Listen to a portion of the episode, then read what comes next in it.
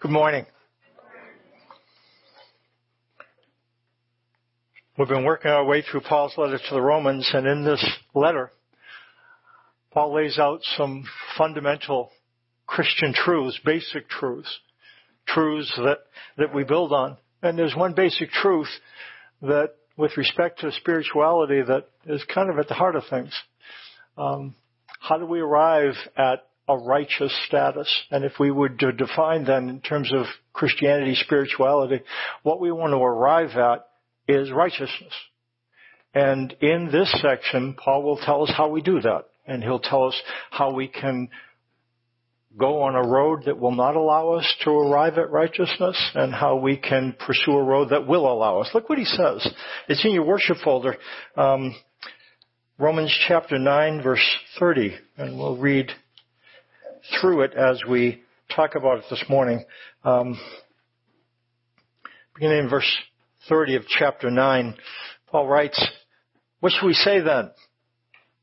That Gentiles who did not pursue righteousness have attained it. That is a righteousness that is by faith.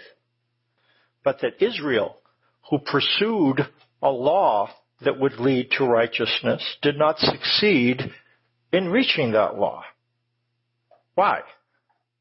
Because they did not pursue it by faith, but as if it were based on works.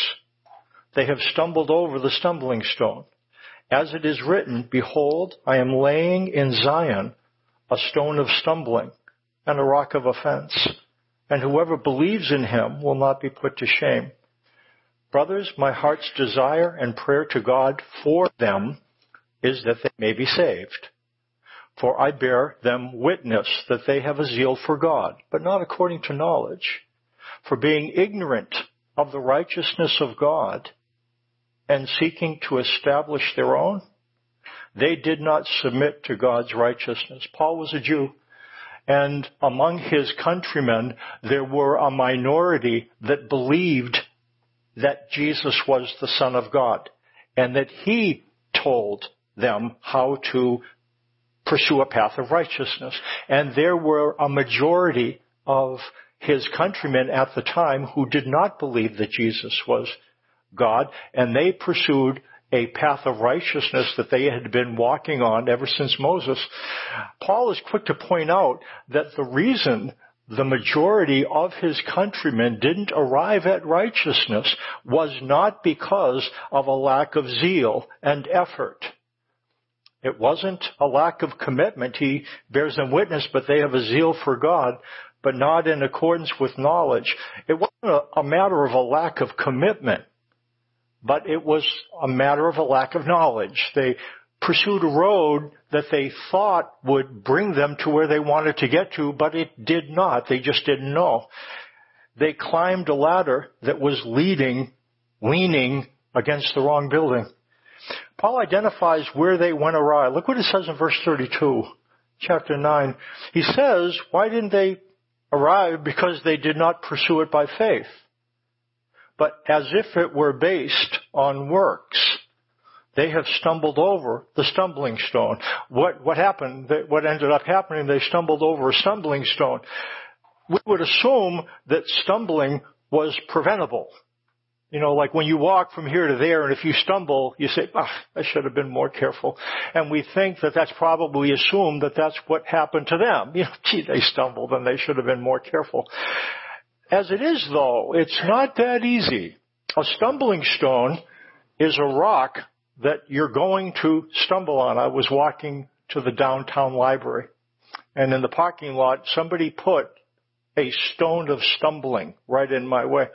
And so I'm walking, I, I, and it is in springtime, and for whatever the reason, I usually am very coordinated. but on this particular occasion, I stumbled over this stumbling stone and I went head over, almost head over heels. I, I didn't catch myself. I had to do a shoulder roll and come up and then naturally what did I do on the other side of that? Oh, hey, hey, yeah, I meant to do that. Yeah, hey. Um, we have, we have a sense that when you stumble over a stumbling stone, you know, I, I told myself I should have been more careful, but in their case, It's not that simple. It's not just a stumbling stone, but it's called a rock of offense. A rock of offense is a snare. You know the way a snare works? There's like a box or an enclosure, and there's a stick. And this stick holds the box up. There's something, a bait, that attracts what you want to capture.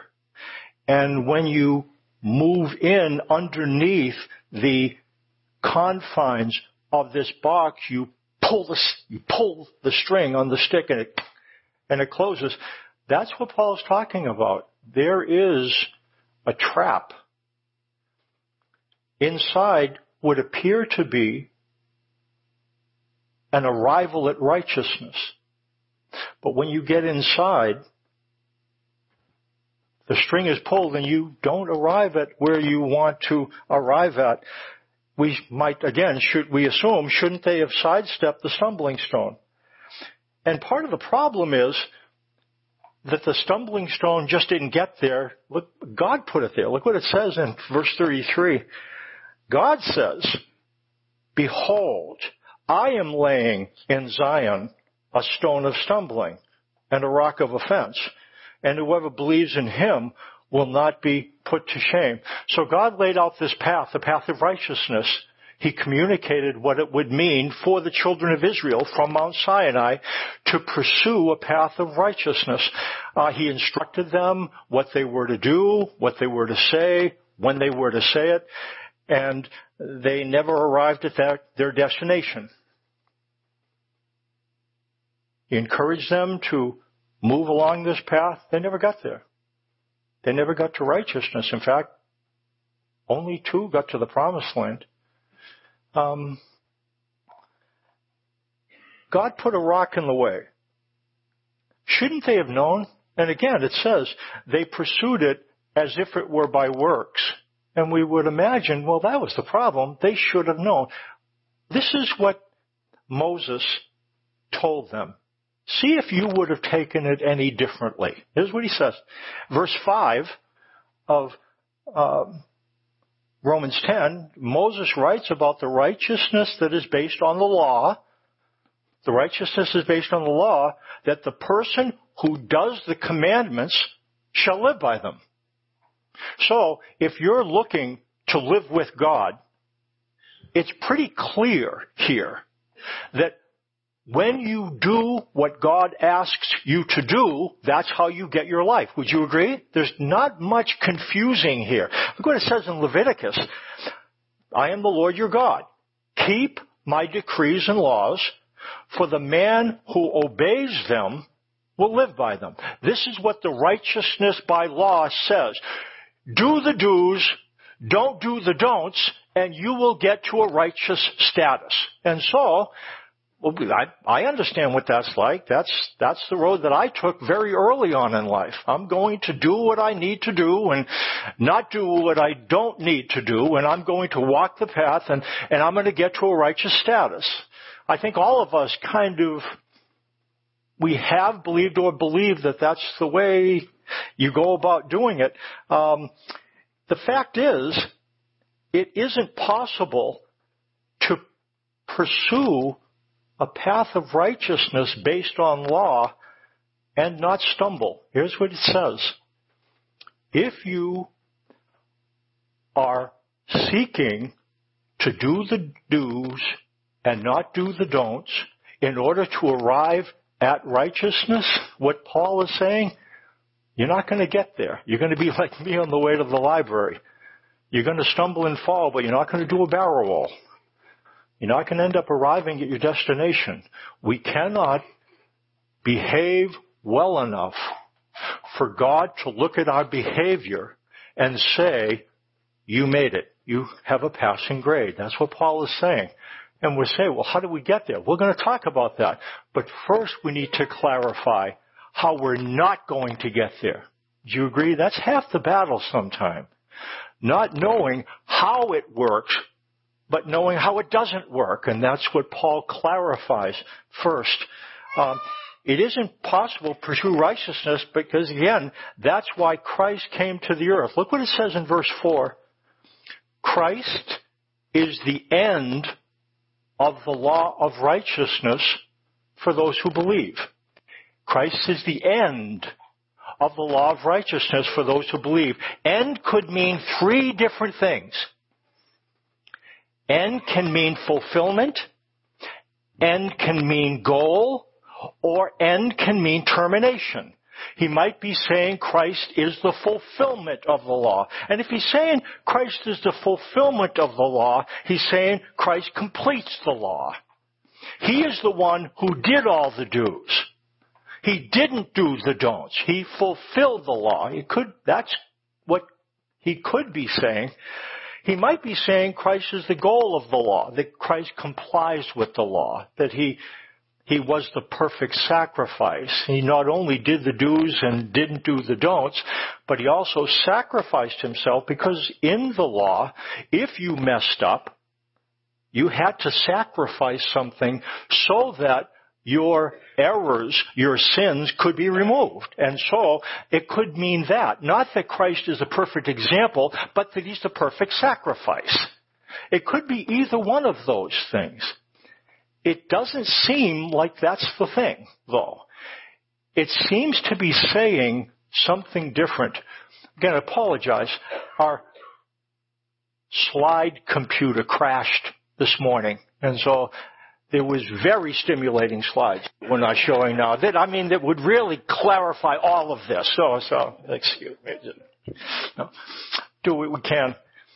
There's Paul says this when we saw several weeks ago.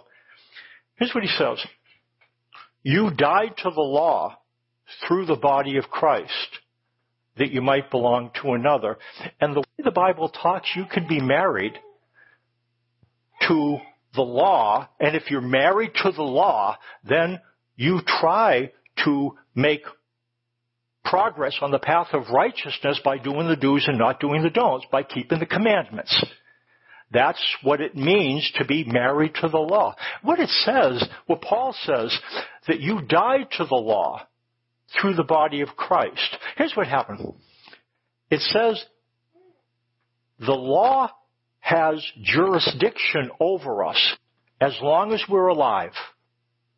If you are married in, at that time, if you were married in Israel, you were, a wife was bound to the husband as long as the husband was alive. If the husband died, she's free to marry somebody else. There's no law. The law has been erased because death severs the law. And what Paul says, here's what he says.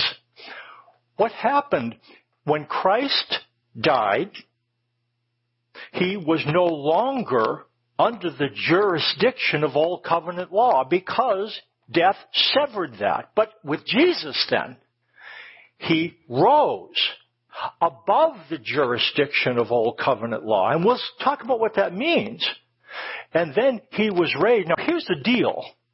When we believe in Christ, it's as if we are crucified. Now we're not actually crucified, but in God's eyes, we are crucified with Christ. We die with Him and are raised with Him. And you know what that means?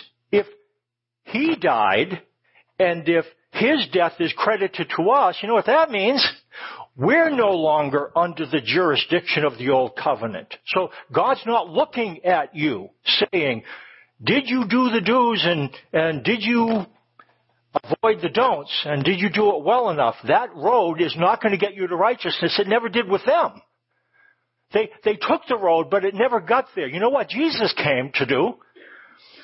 If you came in on, from the south and I believe from the north, there's a sign that says road closed. And you still take it, and some of you, as we've been saying, if, if some of you haven't had the luxury of being here during the rainy season. By the way, we, we have, we've kind of, for a while there, we were, we were thinking of a project. We were thinking of building an ark. And um, that seemed like a reasonable thing to do, and making this more like Venice. And we were going to try to get boats that were going to guide us along, because this is this would be a better canal than a road for a while. Just if you haven't been here, it's just been just deplorable trying to get here and the it's been awful. At any rate, I completely forgot what I was saying. Why did I talk about this? Hmm. This happens, by the way, every once in a while. I'll get into these stimulating discussions, then I'll completely forget my point, and I'm still forgetting my point, even though I'm trying to remember. Anyway, I, so it's, I do remember. It's a, um, when it says road closed, do you know what Jesus, what Jesus did? The cross. In fact, if you notice, there's a bridge. There's a bridge that runs across Right over here. Let me see, am I right there? Yeah, I got the right thing. We had to put up a sign on the bridge. It's not the most stable bridge. And we have Hope Pastoral Counseling on the other side in the house over there. And so a client came in once, not familiar with the structural integrity of the bridge, had a Yukon, I believe, big vehicle, left the counseling, and again, because he was a counseling, he was, uh, well, he wasn't in his right mind. I'm not sure what that says about counseling. Anyways, what ended up happening, to our horror, we saw him take off, and he, rather than take a left into the driveway, out the driveway, along this wonderful road, he started to pursue and go up on the asphalt and move towards the bridge. And his tires hit the bridge and he went across it. Now, we dropped to our knees immediately and, and begged, no, we actually did. We saw him when he got through on the other side. Um, he's saying, Mike, what's all this about? You know what the cross really is about? The cross is like a road closed sign. On the path of righteousness that is by law, and the cross is road closed. You can't get there from here. If you're going to try to keep the commandments in order to be righteous enough for God to declare you righteous, you're going to have to steer around the cross because that is what the cross is. It's a road closed sign. You can't get over to God by keeping the commandments. That's, that's what Jesus, when it says he is the end of the law, it's really not talking about goal. And it's really not fulfillment. You know what it means when it says Christ is the end of the law? Termination. That's what it means. Christ is the termination of the law. God takes that out of the way. Road closed. Put up a sign. We're not, now a lot of people, they still squeeze by the cross and, and try to do the do's and not do the don'ts in order to get God to like them, but you have to kind of, you have to, because that's really what the cross is about. Christ is the end of the law, um, to those who believe. Um, so the law is the stumbling stone and Jesus is the cornerstone. What does it mean then? To take the right road. We've talked about the wrong road. Look what he says in verse 6. But the righteousness based on faith says, do not say in your heart, who will ascend into heaven? That is to bring Christ down. Or who will descend into the abyss? That is to bring Christ up from the dead. What it's talking about? When God gave them the old covenant and the new, He didn't, He wasn't trying to be clever when he gave the commandments from Mount Sinai, it was clear. We, they didn't have to say, well, how are we going to get God to talk to us? He was very overt. When God makes his stipulations, his commands known, he's very clear about it. And that's what he did from Mount Sinai. He told them exactly what they had to do. There wasn't a lot of wiggle room. And it's the same thing with Christ. Now Christ tells us a different thing, but what Paul is writing, we don't have to go up to say, hey Jesus, how do we get there? And we don't have to bring him up to say, hey Jesus, how do we get there? He makes it clear. That's what, that's what Paul is saying. The word is near you. It is in your mouth, verse, it says, in, in your heart. That is the word of faith we are proclaiming. Verse 9, because if you confess with your mouth that Jesus is Lord and believe in your heart that God raised him from the dead, you will be saved. For with the heart one believes and is justified, and with the mouth one confesses and is saved. For the scripture says everyone who believes in him will not be put to shame. What does God want with us on this side of the cross? Is what he says. Look what it says in verse 9. If you confess with your mouth Jesus is Lord and believe in your heart that God raised him from the dead, you will be saved. Okay, here's what we have to do. Confess with our mouth Jesus is Lord. Believe in our heart God raised him from the dead and will be saved. It's important to get the message of the cross right. What does it mean that Jesus is Lord? What does it mean that he was raised from the dead? Why is that important? According to Paul, why it's important? So we will know both how to pursue a path that leads to righteousness and how not to. Christ is the end of the law for everyone who believes. He's the termination of the law. If you are trying to obey the commandments well enough in order to get a righteous status and have God approve of you, you don't understand what it means that Jesus is Lord.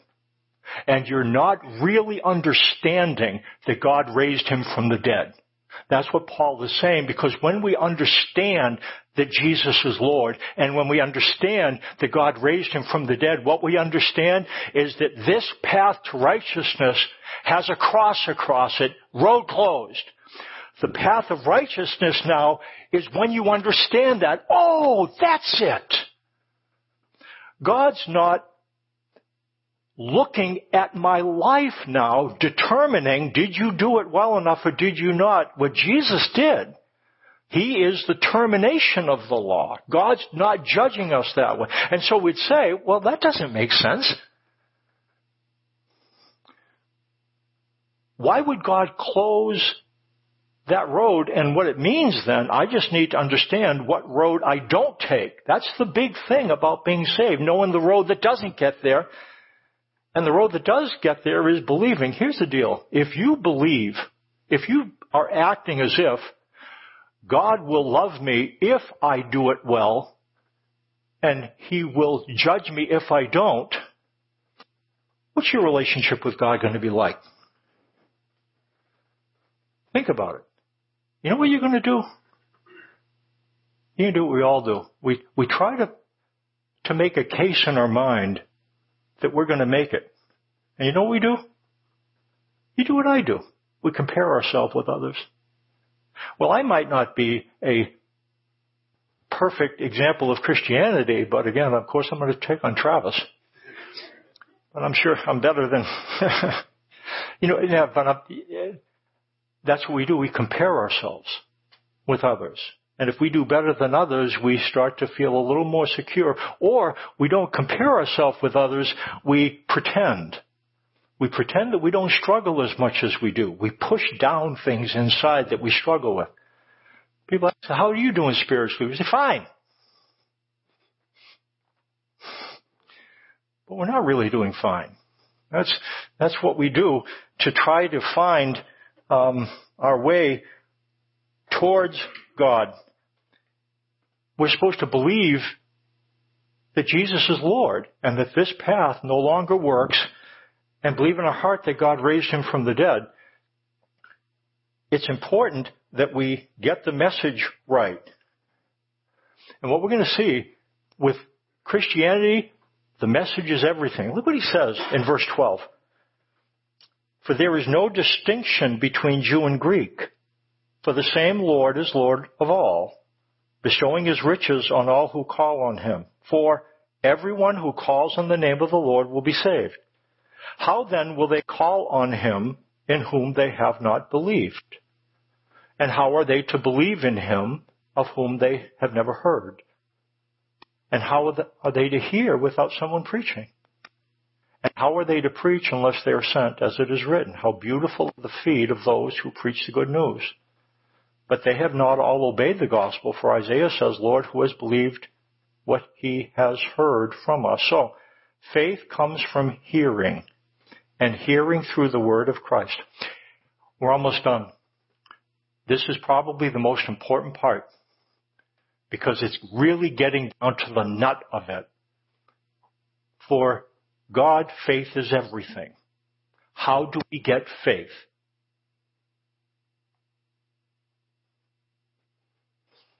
How do we do that? That's what he's asking us to do, to believe that Jesus is Lord and believe that God raised him from the dead. He's asking us to have faith.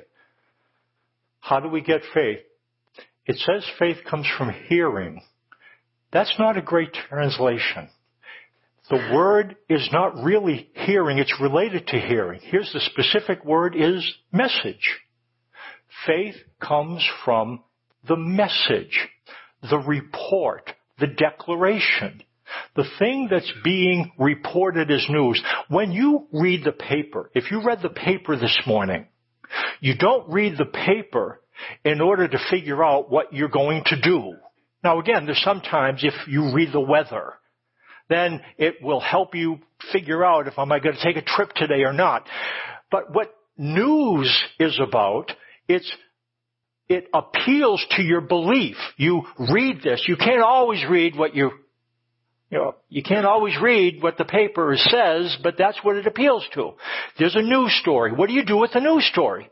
You either believe it or you don't. That's what you do with a message, with a report with a news story. You believe it or you don't. And if you believe it, sometimes it changes how you act, but the news is related to what you believe. That's what it's saying. Faith comes from the story, the news report. Faith comes from that, the message. And you know what the message is? That Jesus is the end of the law for everyone who believes. That's the message. That's the message. Now, it will change what you do, but initially, it's not telling you do. What it's telling you, do you believe it? Do you believe it? Christ is the end of the law for everyone who believes, the termination of the law. It's not the means whereby God is judging you. If you believe that, you would be having faith. Faith comes from the message. When you hear the message, now you're in a position to believe it or not. That's why Paul says, how can you believe unless somebody's sent? And how can that work if you don't hear a message? You can't put your faith in it. We have to get the message right. And you know what the message is? That's what Paul says the message is. We died to the law through the body of Christ. We might belong to another. We, God doesn't look at us and judge us by whether we're keeping the commandments well enough. That way of trying to pursue righteousness ended when Jesus died. He crucified that way. And now, He wants to know, well, what He's assessing is, are you believing that? How would you know if you're believing it? Travis talked about talking to God and what he wants. If you believe that Christ died so that you might have a, you know, in fact, here's, here's a way. You know what the message is in one word? Here's what it says. We looked at this once, and this is as far as a verse, 2 Corinthians 5, I would, would have been up on the, on the thing, but see if you can catch it. See if you can remember this. It, it describes what the message of the gospel is. God was in Christ. Let me see. Let's see if I remember it. I'm sorry, that's right. God was reconciling the world to himself in Christ, not counting men's sins against them. I want you to listen. That's the message. It's called the message of reconciliation. What reconciliation is, it's if we have a problem and I want to reconcile with you, what I will do, what is write you maybe a note. And if I write you this note saying, you know what, we had a problem, but now the problem is taken care of. If I give you this note, if she doesn't read the note, are we reconciled? Will she know, will we have a relationship? What happens if she reads the note and doesn't believe it? Will we have a relationship? What happens if she reads the note and believes it? Do we have a relationship? That's the way it works. The message is the message of reconciliation. Here is what it says. God does not treat you or see you as his enemy. God was reconciling the world to himself in Christ, not counting men's sins against them. And he has given us the message of reconciliation. That's the message. Faith comes from the message. Once you get the message right, now you know what you're supposed to put faith in. You know what faith means for you? God, you're not mad at me. You're not thinking about what I did yesterday. You're not focused on what I did last week. You're not, you don't see me as an enemy. You don't see me as an enemy. You don't see me as an enemy. That's the message. That's the message. Here's my question. What am I going to ask? Do you believe it? And what happened if you did believe it? You know what would happen? It would be a little bit easier for you to talk to God. You know why? Because you, you could understand that He likes you and wants a relationship with you. He doesn't look at you and say, ah. He doesn't. That's the message. Faith comes from the message, and the message is from the Word of Christ. That's what Paul, that's the basics. Everything is built on that. God was reconciling the world to himself in Christ, not counting men's sins against them. And again, we're almost done. If God was reconciling the world to himself in Christ, does that mean God is, has a relationship with everyone in the world? Does it mean that? Well, he was reconciling the world to himself in Christ doesn't mean that everyone in the world has a relationship with him, right? What needs to happen? They need to hear the message. But if they hear the message, then everybody who hears the message, they're in, right? You gotta believe it. You hear the message and believe it. That's what, that's the message of the cross. It's the message of reconciliation. Um, There's an article in here. I'm going to read this quick, and that's, that's how we're going to close our time. Read along with me.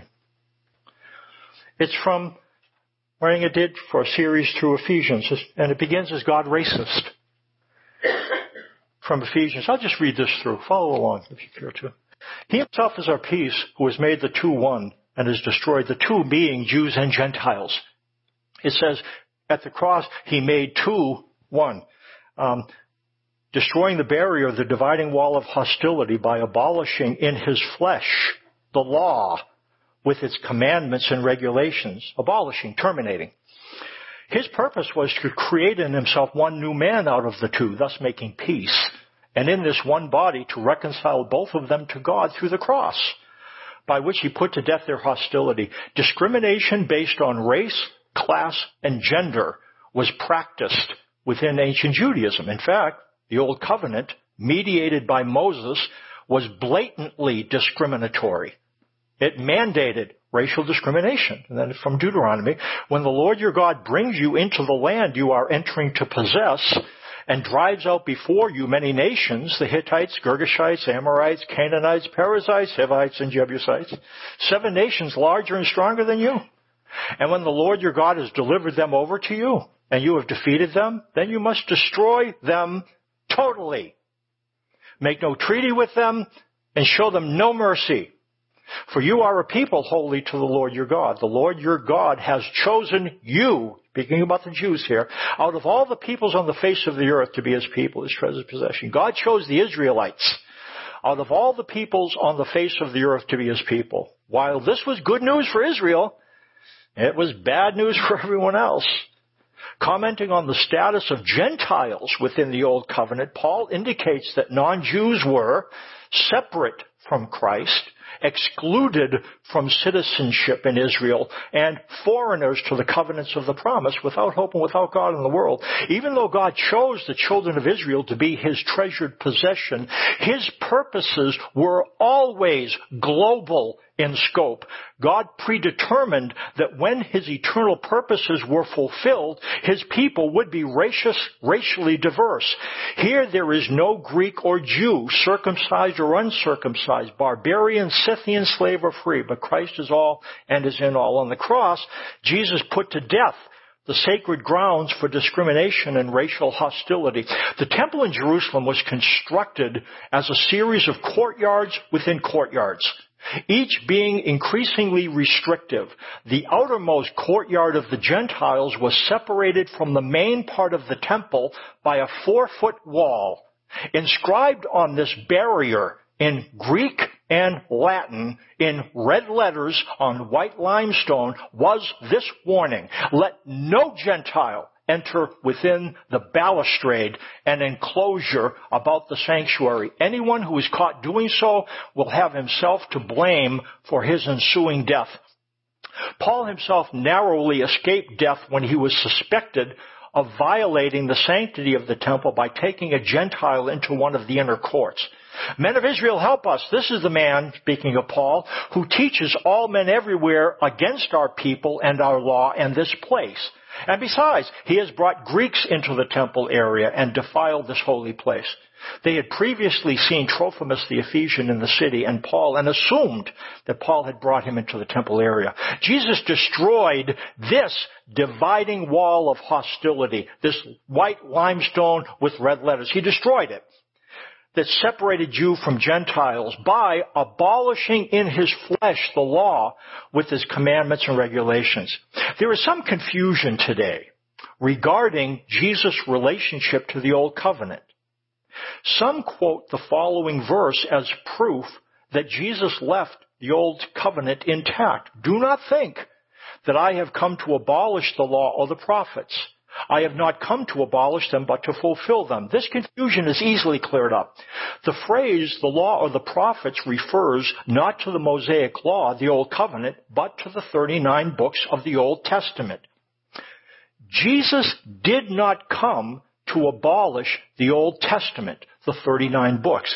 He did come to abolish the Old Covenant. Do you understand the difference? He did not come to abolish the Old Testament.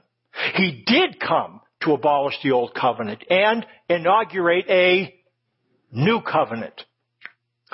By inaugurating the new covenant, Jesus repealed the old covenant that sanctioned racial discrimination in the first place. And in so doing, Jesus dealt a death blow to the practice of sacred racism. Paul is wanting Jewish Christians to carry this message to Gentiles. And he wants think us to believe it now, almost 2,000 years later.